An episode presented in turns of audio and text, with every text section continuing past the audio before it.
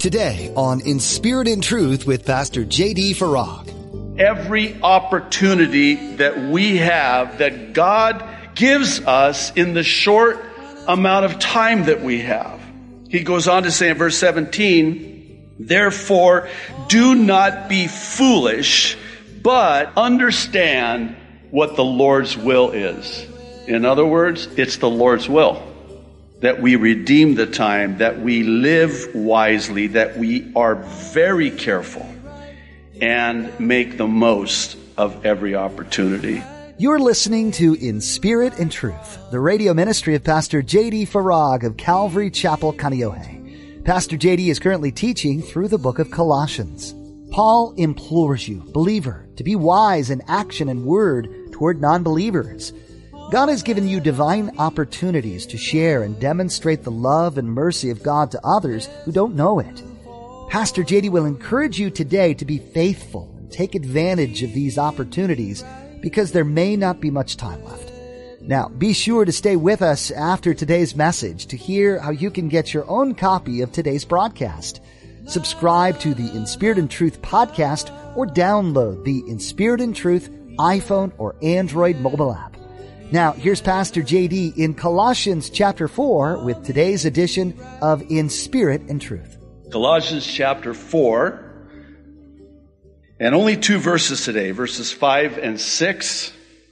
The Apostle Paul, by the Holy Spirit, is writing and says, verse 5, Be wise in the way you act toward outsiders Make the most of every opportunity. Let your conversation, verse 6, be always full of grace, seasoned with salt, so that you may know how to answer everyone. I want to talk with you today about how we as God's people treat other people, especially those who are not believers. And the reason why is because here in these two verses, Paul is exhorting us concerning the paramount importance of how we act toward others. So, as I usually do during the course of a week in anticipation of a Sunday morning sermon, I spend some time in prayer. I seek the Lord concerning the text and how I should approach the text in teaching it. And this week I discerned and sensed that the Lord would have me to take the approach of posing a series of questions. So, what follows are five questions within these two verses that I think every one of us would do well to answer. And let's start with this first question in the first part of verse 5. Am I wise in the way that I interact with those who are not Christians? You know what I find interesting is that right after Paul in the previous verses asks for prayer very specifically, for prayer that God would give him boldness that God would open up doors for the gospel, that right after he asks for specific prayer about winning non-believers to Christ, that he would now talk about walking in wisdom toward non-believers in order to win them to Christ.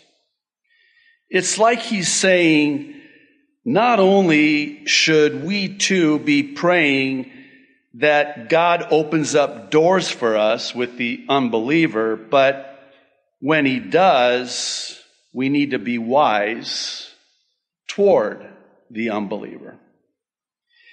There are two questions that I believe every non Christian is asking. The first question they're asking is Is it real? Perhaps better asked, Are you for real? Maybe even better asked, Are you the real deal? And the second question they're asking is Does the Christian life work? And by the way, they want the Christian life to work. And they want you to be the real deal. Do you realize that they're reading the letter of your life? They're watching you as a Christian and how you live your life. That's what the apostle Paul says to the Corinthians in his second epistle the third chapter, verse 2. He says, You yourselves are our letter, written on our hearts, known and read by everyone. The non believer is watching you all the time.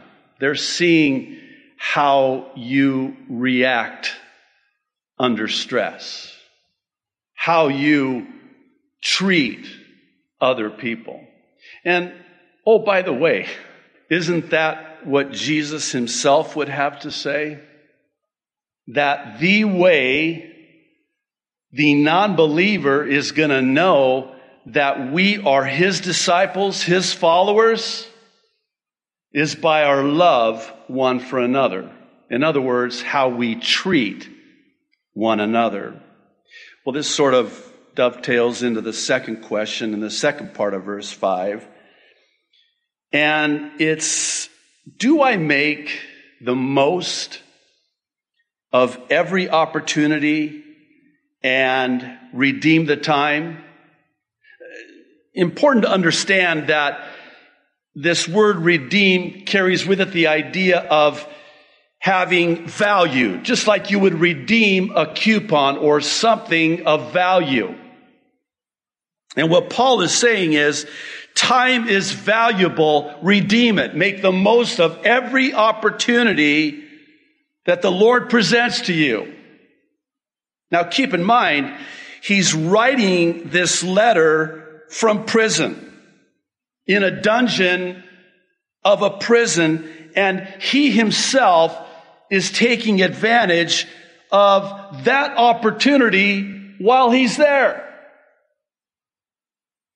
To me, Paul knows what every one of us should know, and it's that God will set up these divine appointments in order that we might seize the moment. We have to first recognize it. You know, when it comes to time, it's the great equalizer, is it not? We all have the same exact amount of time. That's not the question. The question is, what do we do with our time? Do we waste our time? I have to confess that this is an area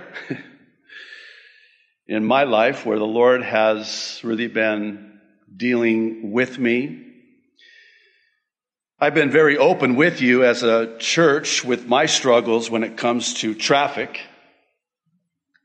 God speaks to me a lot in traffic. And the problem is, is that it's in those times that we don't recognize that maybe this is an opportunity for me. One commentator noted you see it there on the screen. This is interesting. I actually don't like statistics like this. They, they're very uh, disturbing. but the average American spends six months of their life waiting at a red stoplight. And that's when the Lord just says, uh, Hello? Once you make the most of this time, you got nothing better to do. Hey, why don't you pray? What a great idea. You know what I do? In fact, some of my best time in prayer is when I'm driving from my house to church. It takes me 22 minutes as a law abiding citizen who drives the speed limit, 22 minutes ish, depending on traffic. That is 22 minutes of very valuable time that I can spend talking with God. Spend that time in prayer. Make the most of every opportunity that God presents you. Redeem that time. That's time that you can redeem. It's valuable time. Use it wisely. That's what Paul is saying. He echoes this in his epistle to the Ephesians, chapter 5. Really expounds on it more so in verses 15 through 17. He says, Be very careful then how you live, not as unwise, but as wise, making the most of every opportunity. And here's why. Because the days are evil. There's not much time left.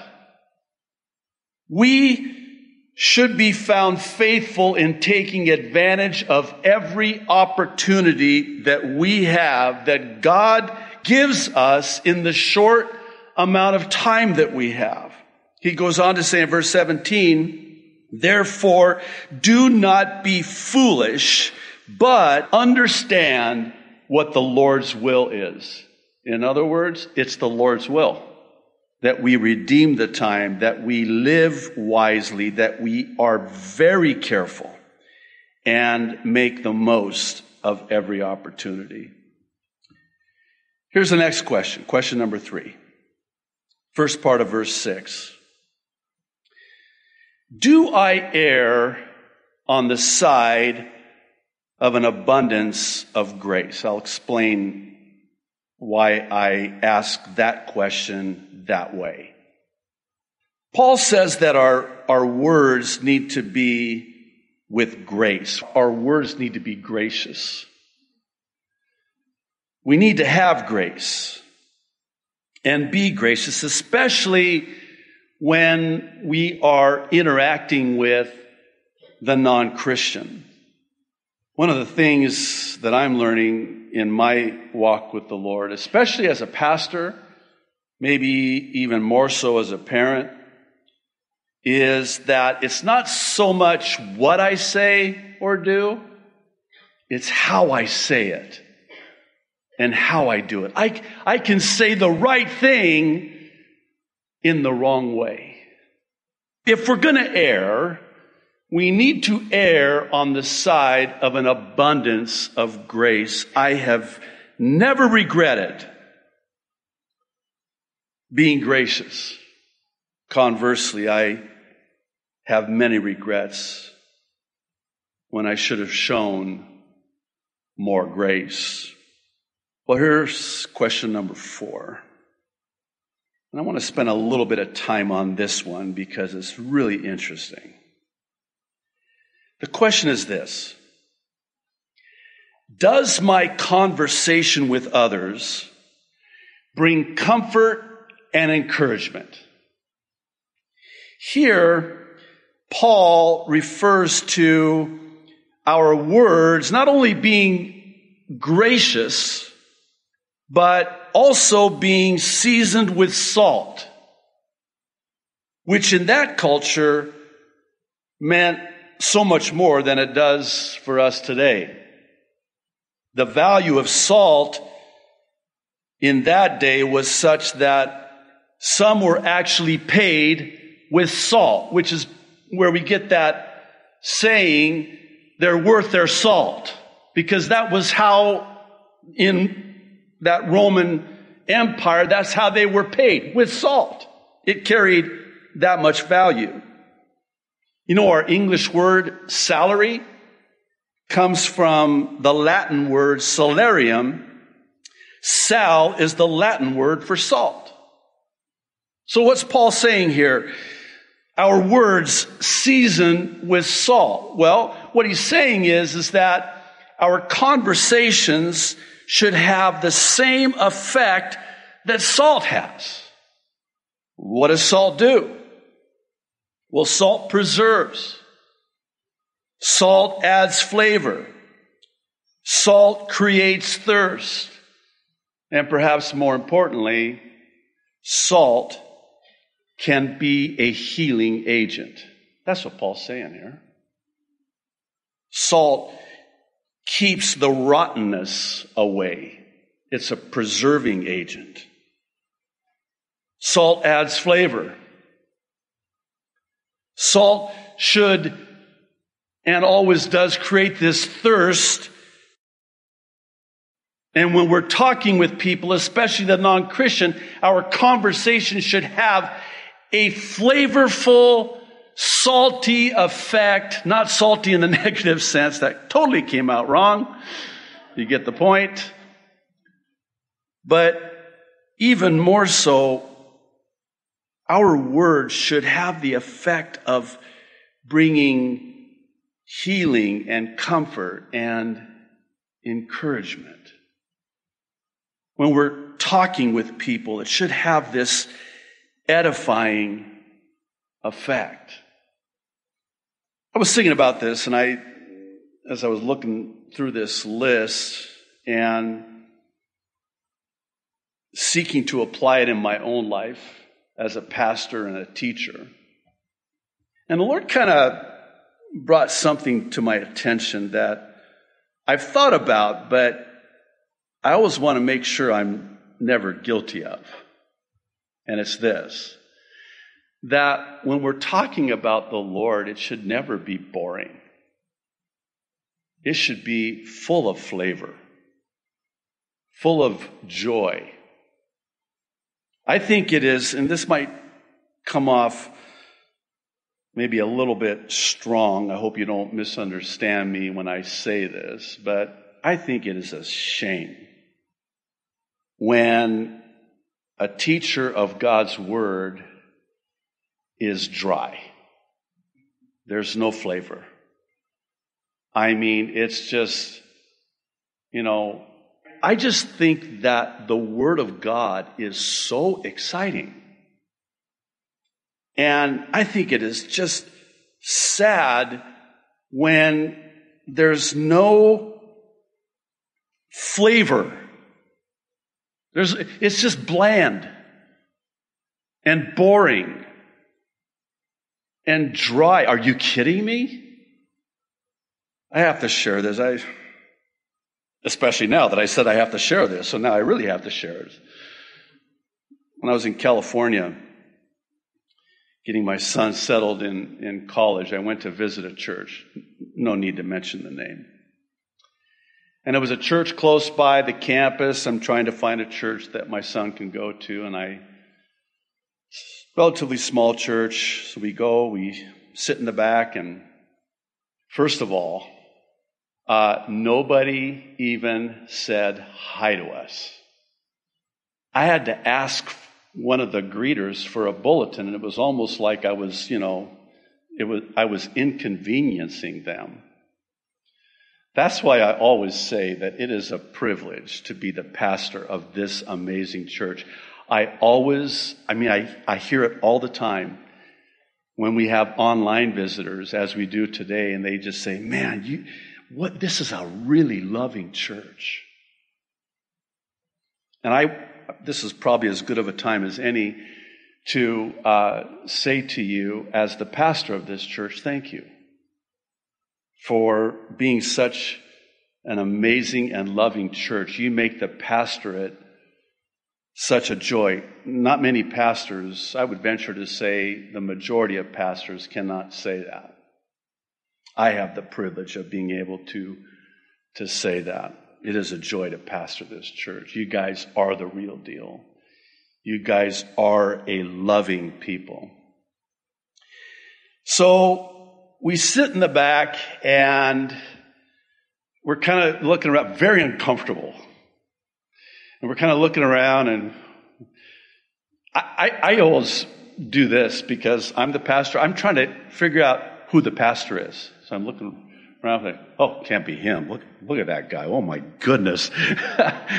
you know how sometimes people who are visiting think when I step up to the pulpit. In fact, this happened when we were at the old church many years ago. Um, visitor comes to the church and didn't know who the pastor was, but just wanted to, you know, visit the church, had heard about the church. Not me, just the church. So he's sitting there and so when I get up, he says, Oh, thank, I thought, he said, and, and you did the announcements? I thought, I'm so glad that this isn't the pastor of the church. And then you kept going, and I realized you were the pastor. I was like, thank you. I don't think he came back. I don't know why. Must have been a. So we're sitting there in the back, and the pastor, bless his heart, I mean, just a low key guy, I guess. Maybe it's a temperament thing, but he opened up God's word, and it happened to be a passage that I'm very familiar with and a passage that I had already taught. And I was really excited when he said, Turn in your Bibles, and it was in Galatians. And I'm like, All right. And ah, I was just grieved. One of the most exciting passages of Scripture, and I mean, it was like you were at a memorial service. And it was hard to follow. There was no flavor. It was so bland. And we just left, and I don't think my son has ever forgiven me for that. So the next time I went back, I took him to Ray Bentley's church, Maranatha Chapel in San Diego, a little further away, but boy, was I so glad I did. I know I kind of digress a little bit there, but maybe I can just say one more thing. When we as believers talk with non believers, and we don't have that flavor, that salt, that joy, that excitement, that passion. And they look at our lives, and we might say something to them like, You wouldn't, you wouldn't want to go to church with me, would you? No, right? That presupposes that you're even going to ask them. Thanks for joining Pastor JD today on In Spirit and Truth. We know that this time in our nation is uncertain, but one thing remains steadfast. God is in control. We encourage you to spend time during this season in the Word, in prayer, and in the presence of God. As with many churches across our nation, Calvary Chapel Kaneohe is holding services online only. We would still love to worship with you virtually, so please join Pastor JD at inspiritandtruthradio.com. You can subscribe to our YouTube channel as well to be notified when each week's service is made available. Pastor JD will continue to share his Mid-East prophecy updates as well. In these, Pastor JD takes a critical look at the news and events happening around the globe and compares them with prophecies found in the Bible, sharing God's views on what's taking place. You'll find these on YouTube or on our website. Again, that's in spiritandtruthradio.com. We also know how essential prayer is during this time, and we want you to know we're constantly lifting our listeners up to the Lord. Is there anything specific we can be praying for you about? If so, send an email to us at office at calvarychapelkaneohe.com.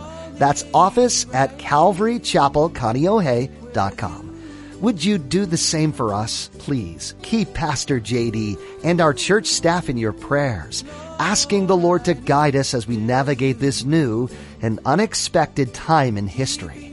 And of course, please keep our nation and our leaders in your prayers too, as well as all those affected by this virus.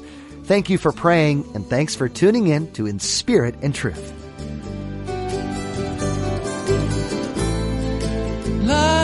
color.